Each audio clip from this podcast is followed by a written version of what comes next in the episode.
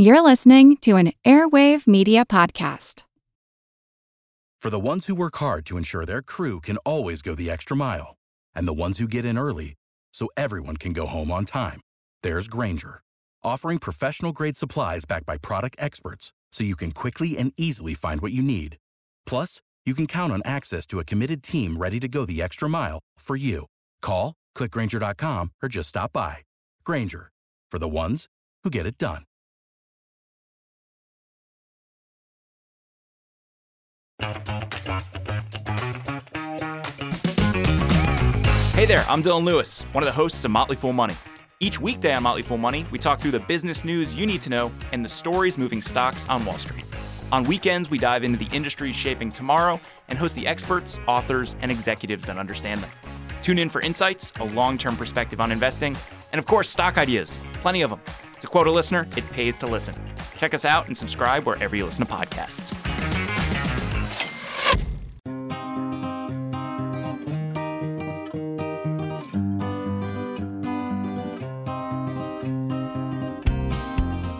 We're all feeling the novelty and the occasional trepidation of reemerging into the world after extended social hibernation. But we're not the only organisms returning after a prolonged absence.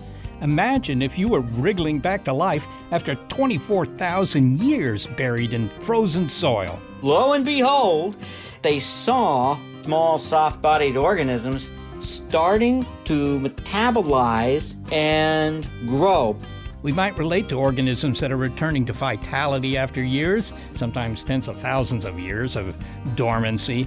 So, in this episode, we have examples of some that have spent time underground. Some burrowed out of sight, while others were trapped in permafrost. What accounts for their astonishing capability to reemerge, and what does that suggest about the limits of suspended animation for more complex biology? I'm Seth Shostak. I'm Molly Bentley. This is Big Picture Science produced at the SETI Institute. And in this episode, we meet or re meet organisms that have been laying low in one way or another since they were last seen in the years 2004, 1879, and 22,000 BC, respectively. What brought them back and how are they faring? This is Cicadas and Zombie Seeds.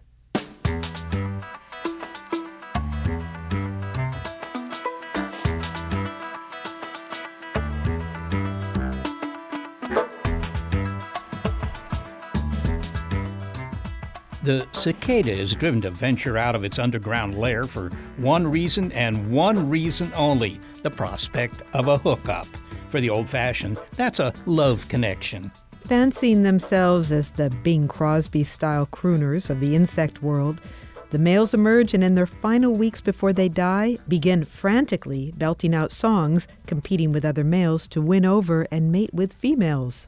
Cicadas are interested in cicadas when they emerge, but their 17 year cycle of sex and death has aroused some human interest as well. My name is Chris Simon, and I'm a professor of ecology and evolutionary biology at the University of Connecticut. Dr. Simon joins a long running scientific enterprise of mapping the locations where billions of cicadas show up on the East Coast. The first recorded sighting of one of the 15 numbered broods of cicadas, called Brood 10, this is a 17 year cycle brood, seems to have been in Philadelphia back when it was part of the colonies. Scientists have been keeping an eye on the charismatic red eyed creatures ever since. Cicadas exhibit clearly odd behavior. We don't know exactly what they're doing underground, but we do know that they stay in place. We also know that when cicadas become adults, they emerge to mate. The eggs are then laid in trees. When those hatch, the offspring, called nymphs, drop to the ground. They then disappear for anywhere from 3 to 17 years. When Brood 10 appeared this year, it was spectacular. The prodigious number of insects encumbered tree branches and even clogged the engines of President Biden's press plane, temporarily grounding it. One lucky cicada met the commander in chief himself. There was a picture of Biden boarding Air Force One with a cicada on his neck, and that's not the first Magicicada that's tried to get onto Air Force One. I also have a photograph of George Bush with a cicada following him into Air Force One. No security clearance needed for these insects, despite the fact that they were clearly bugging the president. While cluttering our trees and mailboxes, these enormous insects also fill the air with their love songs, which they create with membranes in their abdomens called tymbals. The three species of cicadas each have their own jam. And so, one of the most common on the East Coast is the really mellow sound, and it sounds like a low whistle.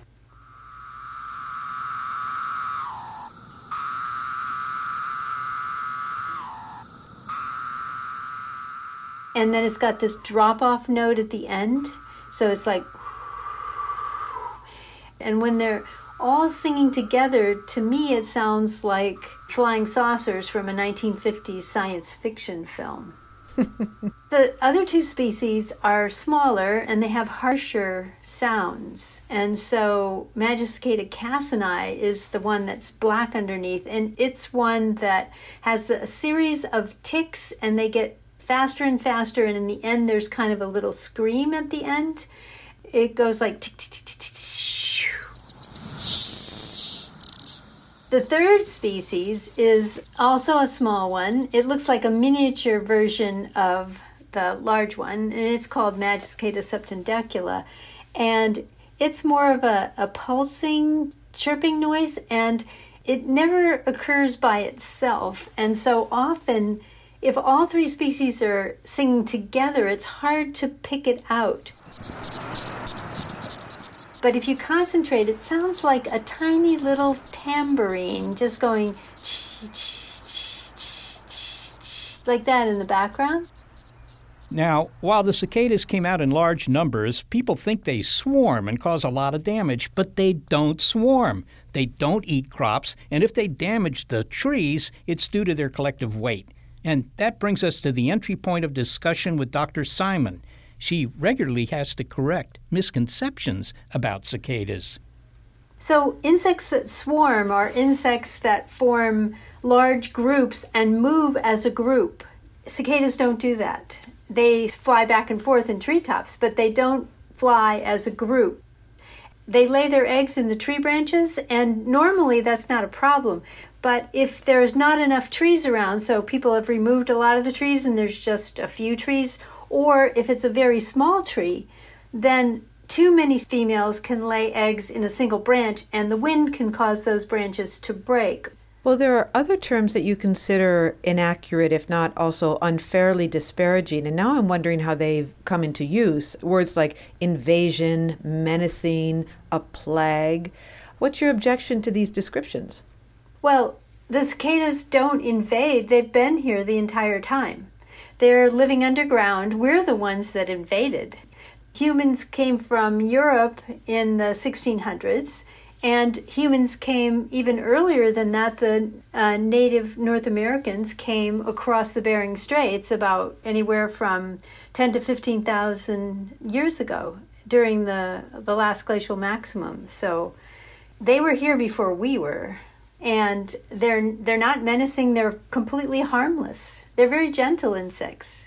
They were here long before humans were. How how old are cicadas evolutionarily speaking? And is their strategy of subterranean maturing one that they've had since the beginning? Yes. All the cicadas uh, develop underground and then emerge from the ground.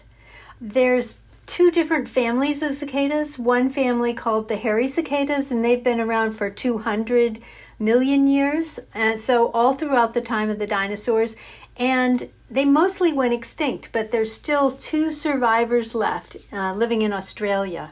The um, modern singing cicadas, they evolved about 100 million years ago, or anywhere between 100 and 60 million years ago. So, the very end of the time of dinosaurs, the Mesozoic. You said that they go underground as part of their life cycle, and they've been doing this perhaps since um, their evolutionary start. Why do they do that? Why is that an adaptive behavior? Well, living underground, um, they're feeding on tree roots, and so every available niche seems to be taken up eventually by something. And so the underground root feeding niche was available when cicadas um, were evolving, and that's the niche that they took.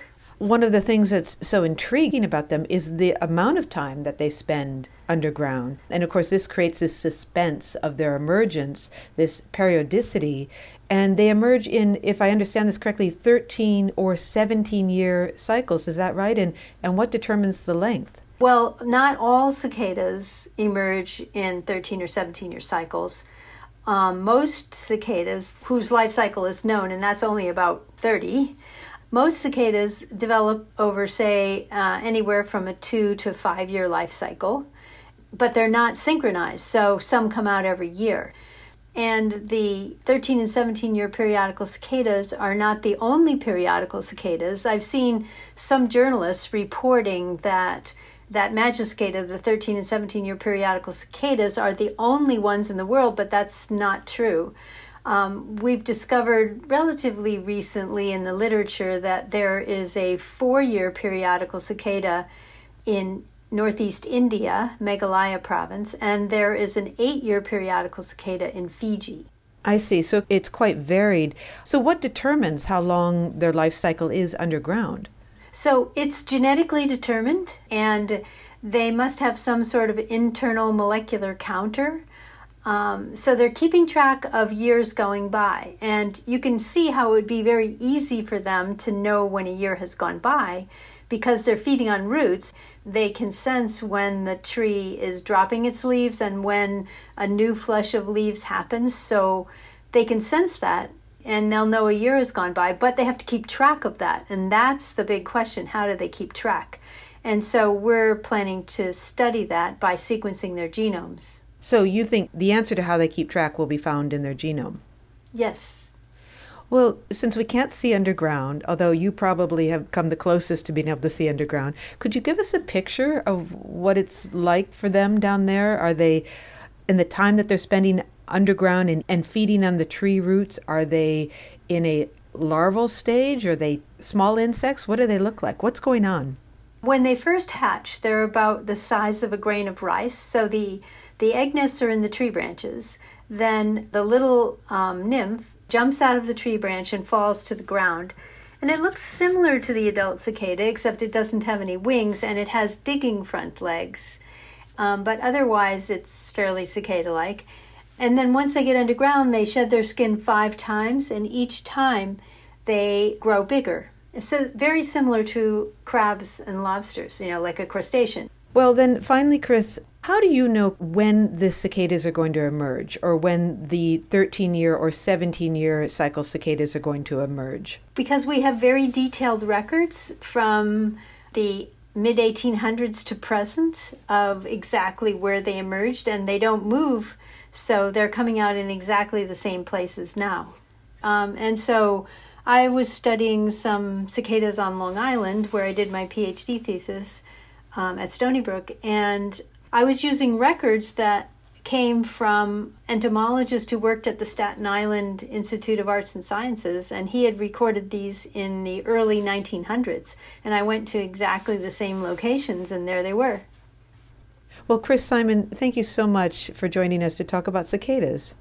Oh, thanks for asking me. It was fun. Chris Simon is a professor of ecology and evolutionary biology at the University of Connecticut, and you can find links to our cicada mapping project on our website. No need to remember when, cause everything old is new again.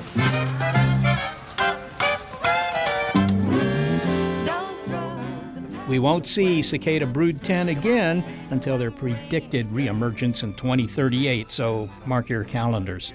Well, just when you thought this cicada story was finished, it's back for one more course, shall we say, about something fun we did while putting together this episode. I arranged for a surprise delivery to Seth, Sarah, and Gary from a shop on the East Coast. The package came in the mail wrapped. Gary's first. Got some sort of package here from Molly. Just open it up. Oh, chocolates. Awesome. Totally stoked on chocolates. And it's in a jar of some kind. I'm getting suspicious. Chocolate covered cicadas. What am I in for? Now, Chris Simon had told us that the cicadas have a few natural predators. You know, possums, dogs, cats, mice, raccoons, and turtles that'll eat them. The 2021 Brood 10 season added one more to that list humans. Hi, I'm Sarah Dwyer, chef and chocolatier at Chouquette Chocolate. I was shocked by how many people wanted to try chocolate covered cicadas. I think the fact that they only come every 17 years, this big brood 10, I think really just caught people's interest. And we really just gather them as they're coming up the tree. We basically pull them off the trees. And then we put them in the freezer immediately. We talked to scientists. They said that was the most natural death. Then we took them from the freezer and we put them in quickly a pot of boiling water. We basically did it to clean the cicadas up a little bit and then patted them off a little bit and put them in the air fryer. And the air fryer is a perfect way to do it because it really dries things out without burning them. And then once they've cooled off a bit, that's when we dip them in the chocolate. Are you ready for Brood 10, 17 years from now? Do you think you'll still be making chocolate covered cicadas then? It's a date. I'll see you in 2038, I promise. Seth didn't need convincing when his chocolate cicadas arrived. All right, so here they are. It's just, well, I mean, so I'll just bite into this one. Hmm, some uh, odd flavors in there, but not bad. Really not bad. And after all, eating insects is actually not so odd in many parts of the world where doing so is, uh, you know, kind of a daily exercise. Not so much here in the United States, though, where it's, I don't know, there's a psychological impediment. So the others here preferred a support group for their arthropod dining experiment. All right, well, we've all gathered to go where Seth has already gone, apparently. Are you all are you all in? Well, in is a strong word, Molly. My husband is in, I think, for this test. Hi, Matt. Hello. Hi, Matt. You are brave. yeah, I guess I am. Well, I'm in the same camp as Sarah. I am deferring to my husband, Gordy. Gordy, thank you for taking over my role in the cicada eating. Oh, this is my pleasure. And Gary, you are not deferring to anyone, are you? No, I'm ready to go. So these are chocolate covered cicadas. Well, look at them. They're cute. Look how tiny they are. This is kind of grotesque. It actually looks like an entombed insect. All right, here I go. Oh, oh yeah. Oh, that is definitely a crunchy insect. I heard the crunch. Yeah. It's definitely shaped like a bug, and I even think I see a little leg sticking out. So that's a little concerning. Oh okay, do you want to take a, just a big old bite? Sure. Oh, it definitely is crunchy for sure. I can hear it. This is kind of got it's got a kind of a a bitter, very fibrous, kind of leggy taste. Okay, I'm up. He put the whole thing in his mouth. This could be just a box of chocolates you get on Valentine's or anything. It's just, I mean, it was crunchy, but I didn't get any kind of animal or bug flavor out of it. It's not bad. It's not bad, really? What does it taste like? It tastes like chocolate and kind of like the inner part of popcorn. Yeah, it's a little grainy. I do have a little a little leg stuck between my teeth. Does anybody have a toothpick? I, I just it's just a little leg. You do not. Oh, there's a little bit of thorax stuck to the roof of my mouth. Okay, I'm gonna eat number three now. Well, Seth, there is a specific reason why I didn't eat the cicada. Yes. What was it? I think that this is just going to be an excuse. It, it is going to sound like that. It, it is an excuse. But do you remember when Chris Simon compared cicadas to crustaceans like crabs and lobsters? Yeah. They're all arthropods. That is, they are joint limbed creatures and the sister group of insects. Well, during the cicada season, the FDA said that if you have a shellfish allergy, you shouldn't eat cicadas. And I do have an intolerance to shellfish. So I had to take a pass on eating the cicadas. That's my excuse. It's, it's a I guess it's a medical excuse. well, it's because you have a shellfish gene. That's it. that may be. That may be.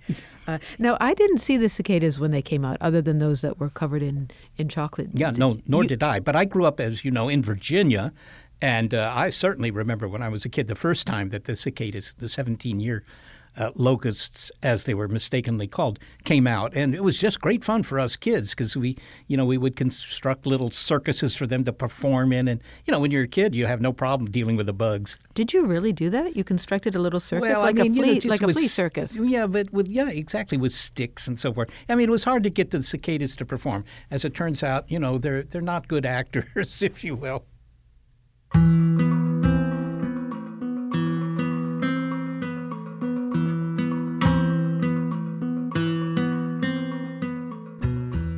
Coming up, another long running science experiment also finds life emerging from underground senescence.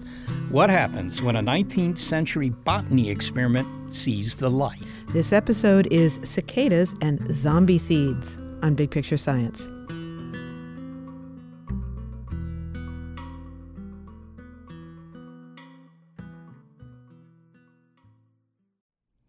This episode is presented by Chemists in the Kitchen by LabX, a YouTube video series spotlighting the power of chemistry and how science and food can bring people together.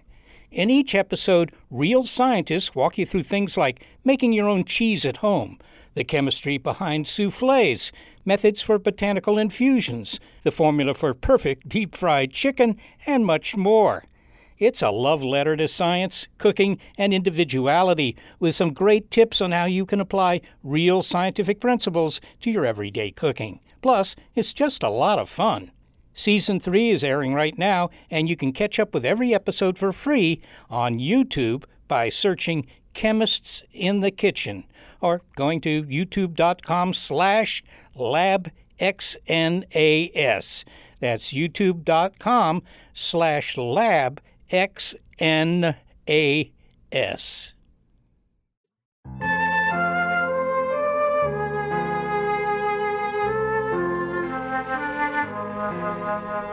Scientists don't often engage in secret missions, but one night in April, somewhere on the grounds of Michigan State University, a team of biologists embarked on one. So we don't really want to attract a lot of attention. Carrying flashlights, shovels, and a map dating to 1879, university plant biologist Frank Telewski and his team gingerly walked about looking for the precise spot to dig. There is a certain level of, of secrecy. We want to keep the location and, and the dig as unknown as possible to the general populace. We don't want somebody going out there and digging up a souvenir. A long running science experiment was underway. Back in the day, when Rutherford B. Hayes was president and the light bulb made its debut, the Beal seed experiment began.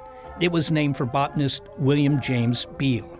Professor Beal, uh, who came to Michigan State University in 1870, uh, was professor of botany.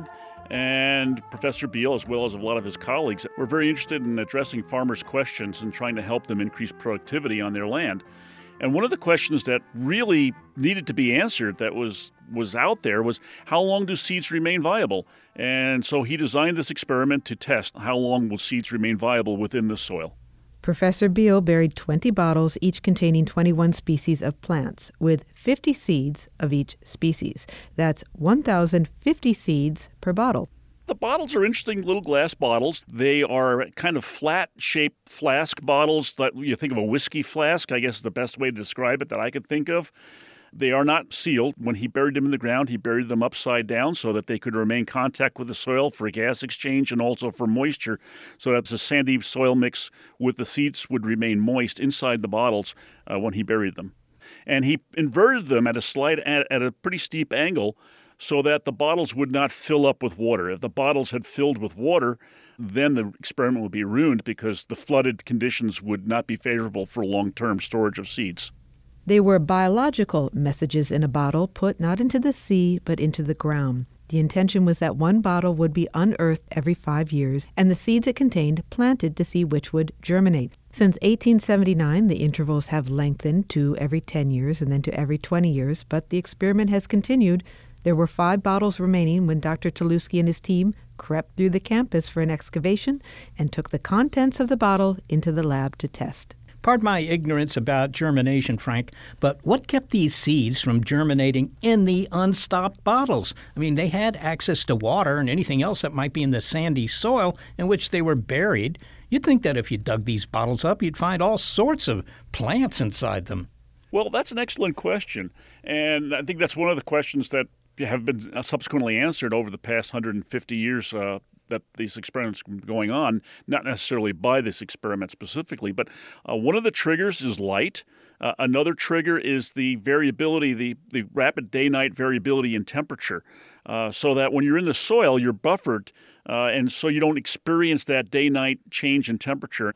And so these environmental cues, light, temperature differential change, as well as moisture, but again, maybe more moisture than what's available down in the soil will trigger germination, and that will keep the seeds from germinating if they're buried in, within the soil column. Okay, so they really are zombies, or, or maybe they're 17 year locusts kind of thing. They're just waiting for conditions to be right for them to start doing something. What was in the bottles? Obviously, you had seeds. Were they all seeds from the same plant? No, he had uh, 21 different species of seeds, uh, different species of plants. Uh, most of the plants that he planted, uh, uh, he put in the bottle, were kind of weedy species. He did have one tree species. He had a, a, a cedar tree species that was in the bottle, but we haven't seen cedars germinate at all. Uh, but anyway, yeah, they were mostly weeds, and I think again, farmers were very interested because weeds were such a problem back back in the uh, the 19th century and early 20th century. We didn't have herbicides to kill weeds and clean fields. If you're going to go out there and and weed your farm field, you're going to probably end up doing it by hand with a hoe. So you had a long row to hoe. the seeds certainly have this ability to remain dormant uh, in the soil. Who knows for how long? And it depends on it's species dependent, and we're certainly finding out that it's species dependent due to Professor Beal's uh, experiment. Okay, well, before we get to the results, then tell me what was the cadence of the experiment? I mean, he buries these things in 1879 and expects that you know after a given interval that they're going to be dug up, and some of them are going to be you know taken back to the lab, I assume, and uh, you know they they would try and grow these things and see how many of them would still be viable. What, what was the cadence according to Beal? Well, Beal designed the experiment that every five years he would excavate a bottle and he would shake the contents of the bottle out, the seeds and the sand, and he'd spread them out into a tray. And he'd have, in those days, they used the greenhouse. They put them in the greenhouse, and then he'd record what germinated. And this would went on for every five year until, years until he retired in 1910. Uh, he passed the experiment on to Professor Darlington, and Professor Darlington dutifully harvested a bottle, excavated a bottle every five years until uh, 1920. And then in 1920, having seen what germinated, he decided that Professor Darlington decided, why don't we move this up to every 10 years and make this experiment last even longer than Beal had intended. All right. So uh, it, it turns out that there, you know, it wasn't that the the second time they dug them up nothing happened anymore. They were they were still germinating, at least some fraction of them. Right, and you can actually see it in the data that a fair number of different species germinated in the first few trials, the first few bottles were excavated. Uh, then they would slowly decline. By 1920, uh, it appeared that the same species were germinating, and this is what, what led Professor Darlington to decide that maybe we could extend stretch this out to every 10 years instead of every five years. So you went out, uh, you know, very recently. You exhumed, I don't know, one of the bottles, I assume. There were five bottles in the soil this spring. We excavated one of those five bottles and shook out its entire contents uh, in the lab, spread it out into a, a, a, tray, put that in a growth chamber. We use growth chamber now instead of the greenhouse. And that bottle is actually uh, sitting on my co- in my colleague's office um, and uh, one of the things we're actually hoping to do is, is uh, possibly donate that to the Smithsonian Institute. My goodness. Okay, so Frank, what happened? You you took that bottle back. You uh, tried to get it to grow, to germinate. Did anything happen? Well, yes, uh, very very exciting. Uh, we never know what's going to happen because you know, possibility is you reach the limit of your, your germination for the seeds. Uh, I wanted my uh, new colleagues who joined me uh, to experience the same excitement I had back in uh, in 2000, seeing the seeds germinate for the first time after being buried in the ground for that period of time. And lo and behold, uh, seeds began to germinate. And I remember that uh, David Lowry, my colleague who joined me on the experiment, was the first one to go down to the growth chamber and, and see the seed. And it was a very exciting moment for him, and I think for all of my colleagues. Right now, we've had 14 seeds that have germinated. They all appear to be the uh, Verbascum uh, blattaria, the moth mullein, which uh, was very successful at germinating back in 2000. Uh, we just this week, uh, David and I uh, took the seed tray that was in the growth chamber and placed it into a refrigerator to give it a simulated winter chilling period for the next two months. And so that tray of soil is now going to be refrigerated uh, for that two month period. We will take it back out of the refrigerator at the end of the two month period, put it back in the growth chamber, and see if anything else will germinate. Now, the things that did germinate, I mean, I, I you know, I don't know uh, my botany, but well, I don't know any botany now I think about it, not just mine. Uh, You know, what, what kind of plants are these? Because their Latin names don't mean too much to me. Sure.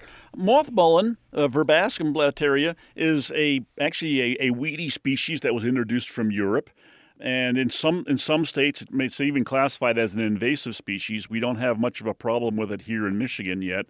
The other one, Malva rotundifolia, is also a kind of a weedy species introduced from Europe. And uh, it's, it's, a, it's kind of a plant you'll find mostly kind of in your garden or in your turf. But uh, it, it's a kind of a small prostrate plant that grows, you know, close to the ground surface. So, do you have an idea of what fraction of the seeds uh, from these two species actually continue to germinate after what? It's almost 150 years. Well, if we had 14 uh, germinate so far of the of the verbascum, uh, that's a 28% germination rate because you have 50 seeds. So all you have to do is multiply the number by two to come up with the germination percent. At 28%, that's pretty high. I mean, you, you can keep doing I mean, this is really a long term experiment, right? I mean, uh, nobody alive today is going to see the end of uh, germination from these guys. Well, and, and you know, you're right. And one of the, the, the, really fascinating things is that when you think about what was Beal's initial question, how long can seeds remain viable in the soil? And we can truly say, as of 141 years after Beal started this experiment, we still don't know the answer to that question. It's just amazing that uh, you know life is tough. You hear that all the time, but apparently it's it's it's really tough. What what determines the viability, and why did they develop it in the first place? What's the evolutionary benefit of being viable for 141 years or whatever? Well, those are excellent questions, and to to answer your first question we have, you know, researchers are studying this very question right now, and especially with the USDA. Uh, the USDA is very interested in, in preserving seeds. They have a seed bank in Fort Collins and other facilities here in the United States. Uh, there's the big seed vault up in, in Norway, in Slod, Slodberg, and there's, of course, the Millennium Seed Bank associated with Kew Botanical Gardens in, in London. Uh, these are researchers who are all very interested in, in how long can we keep seeds viable, and especially seeds of, of, of endangered species and seeds of crop plants, and, and, and some of the what we refer to as, as uh, heirloom crop seeds that we can go back to for genetics for breeding. Not all seeds last for a long period of time, so they're looking at other methods, cryogenic methods, to try to keep these seeds alive. In the seed, some species like verbascum, the metabolism is very slow. Uh, the DNA and the RNA are remaining intact and active, but we have one of my colleagues, Margaret Fleming. Uh, she's going to be looking for some of the seeds that maybe didn't germinate uh, when we're done with this study and see if they are uh, still have active RNA and DNA inside of them, but for some reason the germination, the mechanism to facilitate and allow for complete germination, has has degraded, has broken, and and so there. This is a very very interesting question. Uh, I think that we don't have an answer to, but we're getting closer. Finally, Frank, this whole experiment sounds like uh, I, I, don't know building cathedrals in the Middle Ages, right? You you might lay the cornerstone, and your great grandkids might finish the cathedral, or at least see the completion of the cathedral. I assume that uh, you're hoping this experiment continues on well into uh, maybe the next century or so. You know, is there that commitment from Michigan State, or is everybody going to, you know, forget about this experiment after your paper is published? I hope not. I don't think they will. Um, the thing that fascinates me is how much uh, the public has become interested in this study, and the media does not let us forget, uh, even if we if we wanted to, uh, which is a good thing. And so it's that that human curiosity which drives science, it drives our technology, is out there even even within the, the general populace, and we enjoy that. I think that's so wonderful that we will not forget this study. Well, Frank Telewski, thanks so very much for speaking with us. My pleasure. Thank you very much for your interest in the study. Frank Telewski is director of the W.J. Beal Botanical Garden at Michigan State University, and he's a professor in its Department of Plant Biology. You know, Seth, what is remarkable about this experiment and the cicada experiment is that both are taking samples over long periods of time, many, many decades. And the scientists each have to wait to collect data, you know, from anywhere from 17 to 20 years. Yeah, it kind of reminds me of the people in space science who have to wait for a spacecraft to get to Pluto and it might take 10 years or whatever. That kind of thing, you know, long delayed satisfaction. But there were a couple of things that struck me about this experiment. To begin with, you know, it was really applied research because Michigan, you know, was agricultural, and they were doing something to try and get some insight into, you know, how farmers could deal with weeds. So for the farmers who were pulling up weeds, they would have some idea of when they might be able to stop pulling up the weeds. They they pull up the same weeds year after year after year. At what point do the do the weeds stop coming back? Yeah, well, that that's that's interesting in itself. I mean, the fact that the seeds that germinated were all weeds suggests that you know maybe those farmers had something to do with the evolution of their ability to keep coming back because they kept pulling them up, and the ones that could keep coming back, you know, got into the gene pool. I wonder if there's any truth to that innocent speculation. Oh, that's interesting. So they were actually unwittingly toughening up those seeds. Well, I mean, it's just an idea, but it, it did occur to me. We have a garden at our home, and there are many, many weeds in the garden. I like the weeds. I mean, you don't like them if they're interfering with crops, but I think they're beautiful. Many of them are beautiful. Well, see, it's another trick by nature to get you to leave them alone. yeah, that's that tricky nature making everything look so beautiful. right.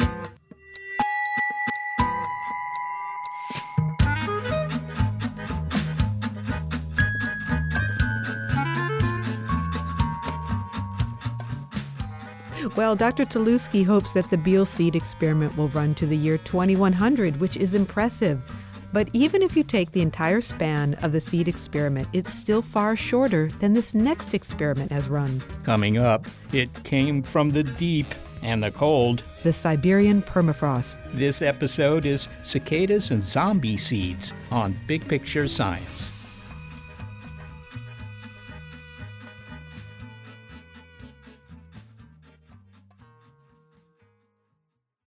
Without the ones like you, who work tirelessly to keep things running, everything would suddenly stop. Hospitals, factories, schools, and power plants, they all depend on you. No matter the weather, emergency, or time of day, you're the ones who get it done. At Grainger, we're here for you with professional grade industrial supplies. Count on real time product availability and fast delivery. Call clickgrainger.com or just stop by. Grainger for the ones who get it done.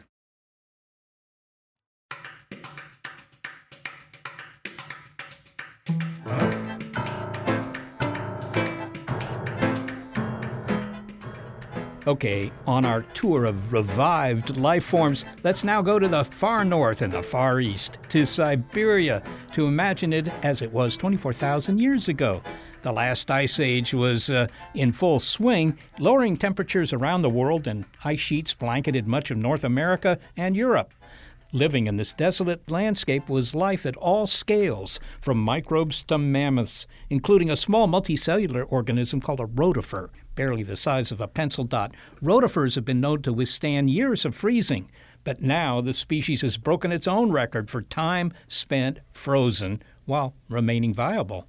Recently, a team of scientists from the Soil Cryology Laboratory at the Pushchino Scientific Center for Biological Sciences in Russia took core samples of the Siberian permafrost, the permanently frozen ground common in northern climes. It was part of an ongoing sampling to find organisms buried in the frozen turf. Well, about 11 feet down in the permafrost that was 24,000 years old, they found a rotifer, but not any rotifer. This is a ancient organism that is part of a lineage that seems to have gone extinct. If you look at the phylogenetics, you know, you see that it's related to the modern organisms, but it branches off in the way distant past. I am Rocco Mancinelli, and I am a microbial ecologist and have done a lot of work in space microbiology and extreme environments of microbes. They warmed up the contents and were in for a surprise when the rotifer started to move and divide. This discovery raises questions about where the outer limit might lie for suspended animation in complex animals. So, Rocco, rotifers, I mean, I, I, suppose they're not restricted to Siberia. Are there any rotifers playing a role in my life? You live among the rotifers. Rotifers are found in soil. They're found in water. They're found on trees. They're found in moss. You just can't see them, but they're out there and they're part of your life every day. The name rotifer actually is derived from a Latin term that means wheelbearer. And this refers to the crown of cilia that they have around their mouth, which is right on the top of their head And what happens is as they feed, these cilia seem to move. And as it moves, it moves in such a way that it looks like a wheel. And that's how they actually got their name. So this was a frozen animal that they brought back. Yes, frozen solid. What they did is they took this frozen piece of ice, basically. They didn't get the organism. They took the frozen piece of ice and they put the piece of ice in the nutrient medium. And then they waited and waited and and what happened, lo and behold, is that they saw these rotifers starting to metabolize and grow. By grow, I not only mean metabolize, I also mean that they started to divide and multiply. So once they saw that they could divide and multiply, they knew that they had living organisms. So it was indistinguishable from a from a rotifer that I could pick up off the ground today. Yes, pretty much so, just by looking at it morphologically. Um, but what this group did is they they did a lot of genetics on it, and that really was the concluding factors that uh, led them to say that it was not one of the really contemporary organisms. Now, this organism, if you want me to say, it, I think this organism is old. Is it 24,000 years old? I don't know. We're dealing with a microscopic particle, in essence, that was buried only three and a half meters beneath the surface. So the questions are did it move in the ice? And just because the ice is that old on a macro scale does not necessarily mean, definitively anyway, that the organism is that old. Uh, did it move through cracks that appear in the ice? The cracks don't have to be big, they only have to be 500 microns or so wide. And in fact, the authors themselves are not definitive in the paper. And this is an exact quote out of the paper. The isolated microbes were likely trapped in permafrost at the same time as the radiocarbon dated organics. They don't really come out and say this is absolutely, completely definitive, but it is an old organism, or I should say the lineage is old.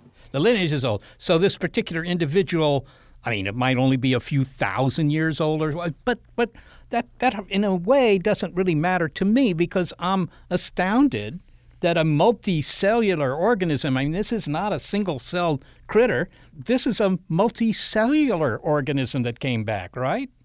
Right. I mean, this is, we're not talking about a bacterial spore or even a single bacterium or archaea. We're talking about a multicellular creature.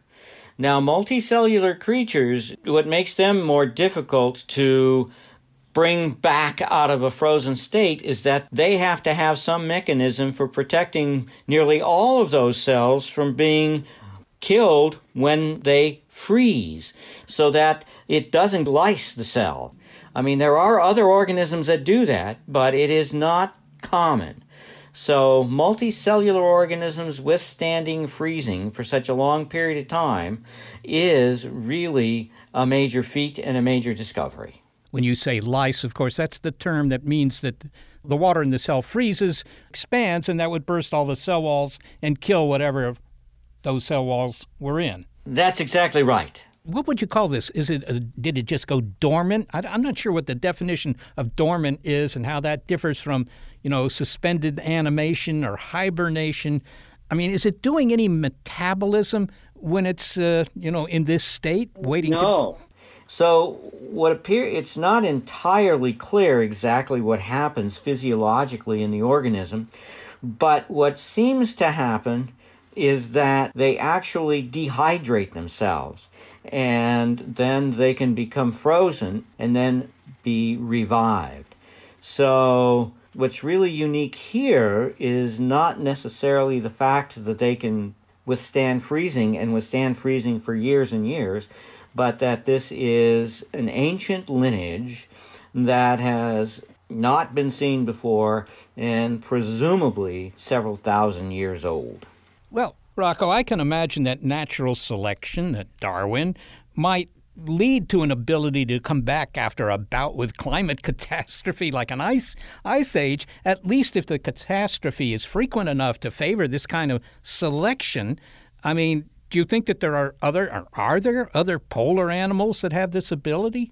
Uh, yes. So there are a number of organisms out there that can withstand freezing temperatures ranging from members of the bacteria the archaea and uh, eukarya. So they're they're pretty ubiquitous. There's a whole suite of mechanisms that that are out there. Well, can you give me some idea of what those mechanisms might be? I mean, does does this rotifer have a secret Yeah, well- a secret ingredient? You know, a secret sauce for coming back to life? Well, coming back to life. Now that's that's a that's a different thing. So it seems that most organisms that when they are in this state of suspended animation, whether or not it's through desiccation, dehydration, or frozen, that once you give them some nutrients, they will take them up and they will rehydrate and and come back to life, so to speak. They've never been dead, but they, they just start to metabolize. So that's not new. There, the variety of mechanisms by which organisms can survive, some of them make what are called antifreezes or cryoprotectants.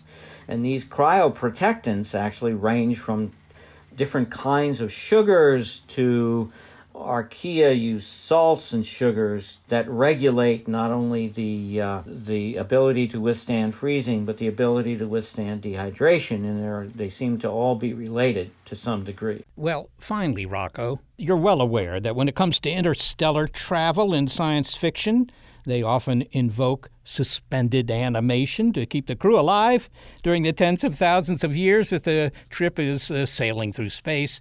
This rotifer is maybe a couple of hundred cells. Humans are, I don't even know, a couple of hundred trillion cells, whatever. Do you think that there's any way to extend the abilities of the rotifer to uh, to me? Well, I don't think we have to go back to the rotifer. Because really, what you're talking about is you're talking about the underlying question that is could we put humans in a state of suspended animation by greatly slowing down or halting their metabolic activity? And so that uh, alleviates the problems associated with health concerns, spacecraft, you know, habitats, and supply allocation. So I don't think freezing is the answer to the variety of technical challenges. However, what is really currently being looked at and looked at seriously is the state of hibernation.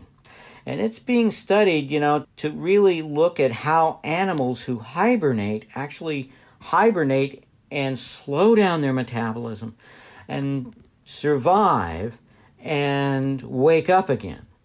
One of the interesting things, in my opinion, that's a driving force is uh, microRNAs.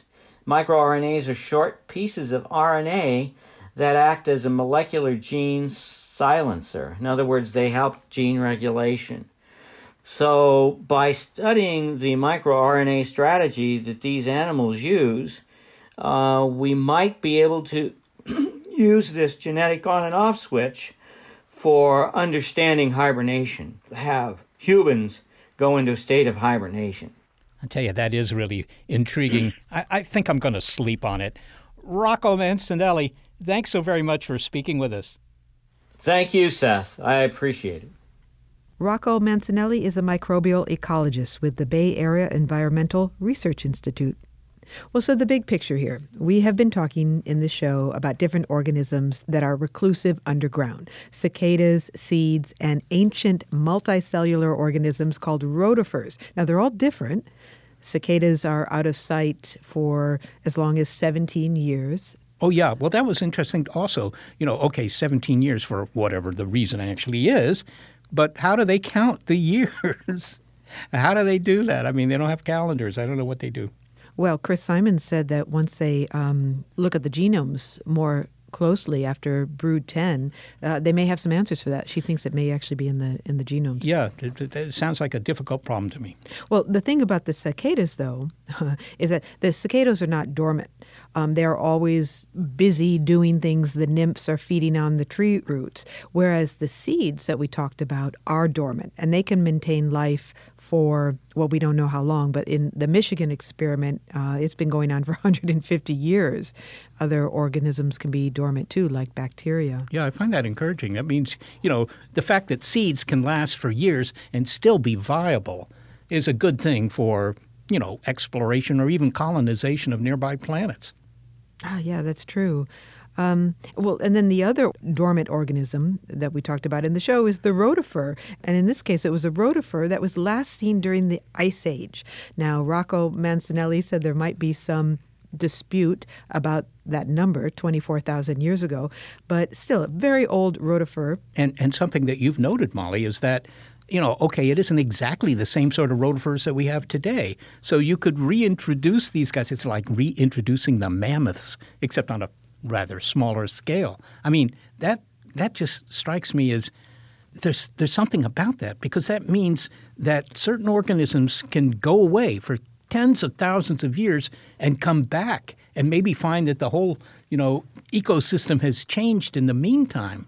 That's an interesting point, and we didn't talk about this in the show, but certainly that issue of what happens when the permafrost melts raises the question of what organisms you're reintroducing to ecosystems. Attention, sci-fi writers! This is a great idea for a yeah. Except it's not story. sci-fi. Except well, it's uh, not so sci-fi. So far it is. Well, yes. Oh, something else, Ma. You know, we ate those chocolate-covered cicadas, and I just looked up. You know, the weight of all insects put together. It's hard to find out. Apparently, not. You know, they don't always check in, but it's somewhere between five and ten billion tons of insects are out there right now. That doesn't count the spiders; they're not insects. That means that for every human, there's about a ton of insects, and it certainly feels that way in the summer. You know what this got me thinking, though, Seth, is that humans are actually quite vulnerable. I mean, sure, we have big brains and we're adaptive, we're nimble in many ways, but in some ways, this rotifer and even these seeds, I mean, they have some tricks we don't have, and in some ways, they have a hardiness that we don't have. Yes, yes, yes, it's true. I mean, that's the trade off. When you become big and complex, you're less adaptable. I mean, it's just a fact. Look at the bacteria. I mean, you know, we, we've talked about extremophiles, and they can make anything a home, it seems.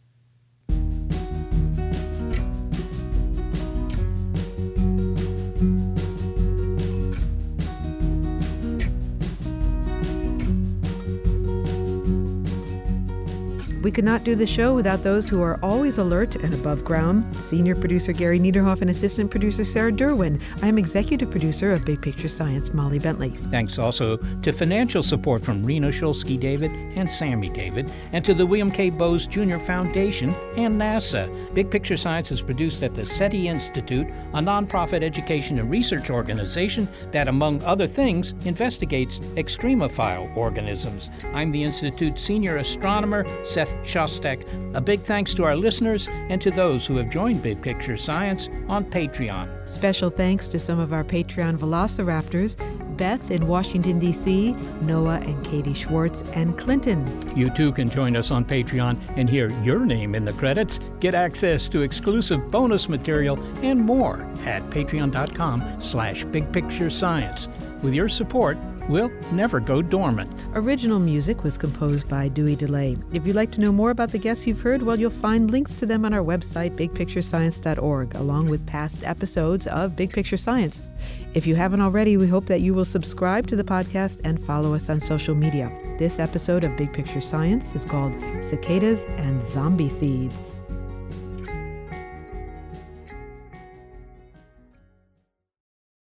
Without the ones like you, who work tirelessly to keep things running, everything would suddenly stop. Hospitals, factories, schools, and power plants, they all depend on you. No matter the weather, emergency, or time of day, you're the ones who get it done. At Grainger, we're here for you with professional grade industrial supplies. Count on real time product availability and fast delivery. Call clickgrainger.com or just stop by. Grainger for the ones who get it done. Tech moves fast. So keep pace with the Daily Crunch podcast from TechCrunch. With new episodes every day, this podcast will give you a quick overview on everything you need and should know about startups, new tech, regulations, and more. Listen to TechCrunch Daily Crunch now, wherever you get your podcasts. That's TechCrunch Daily Crunch, wherever you get your podcasts.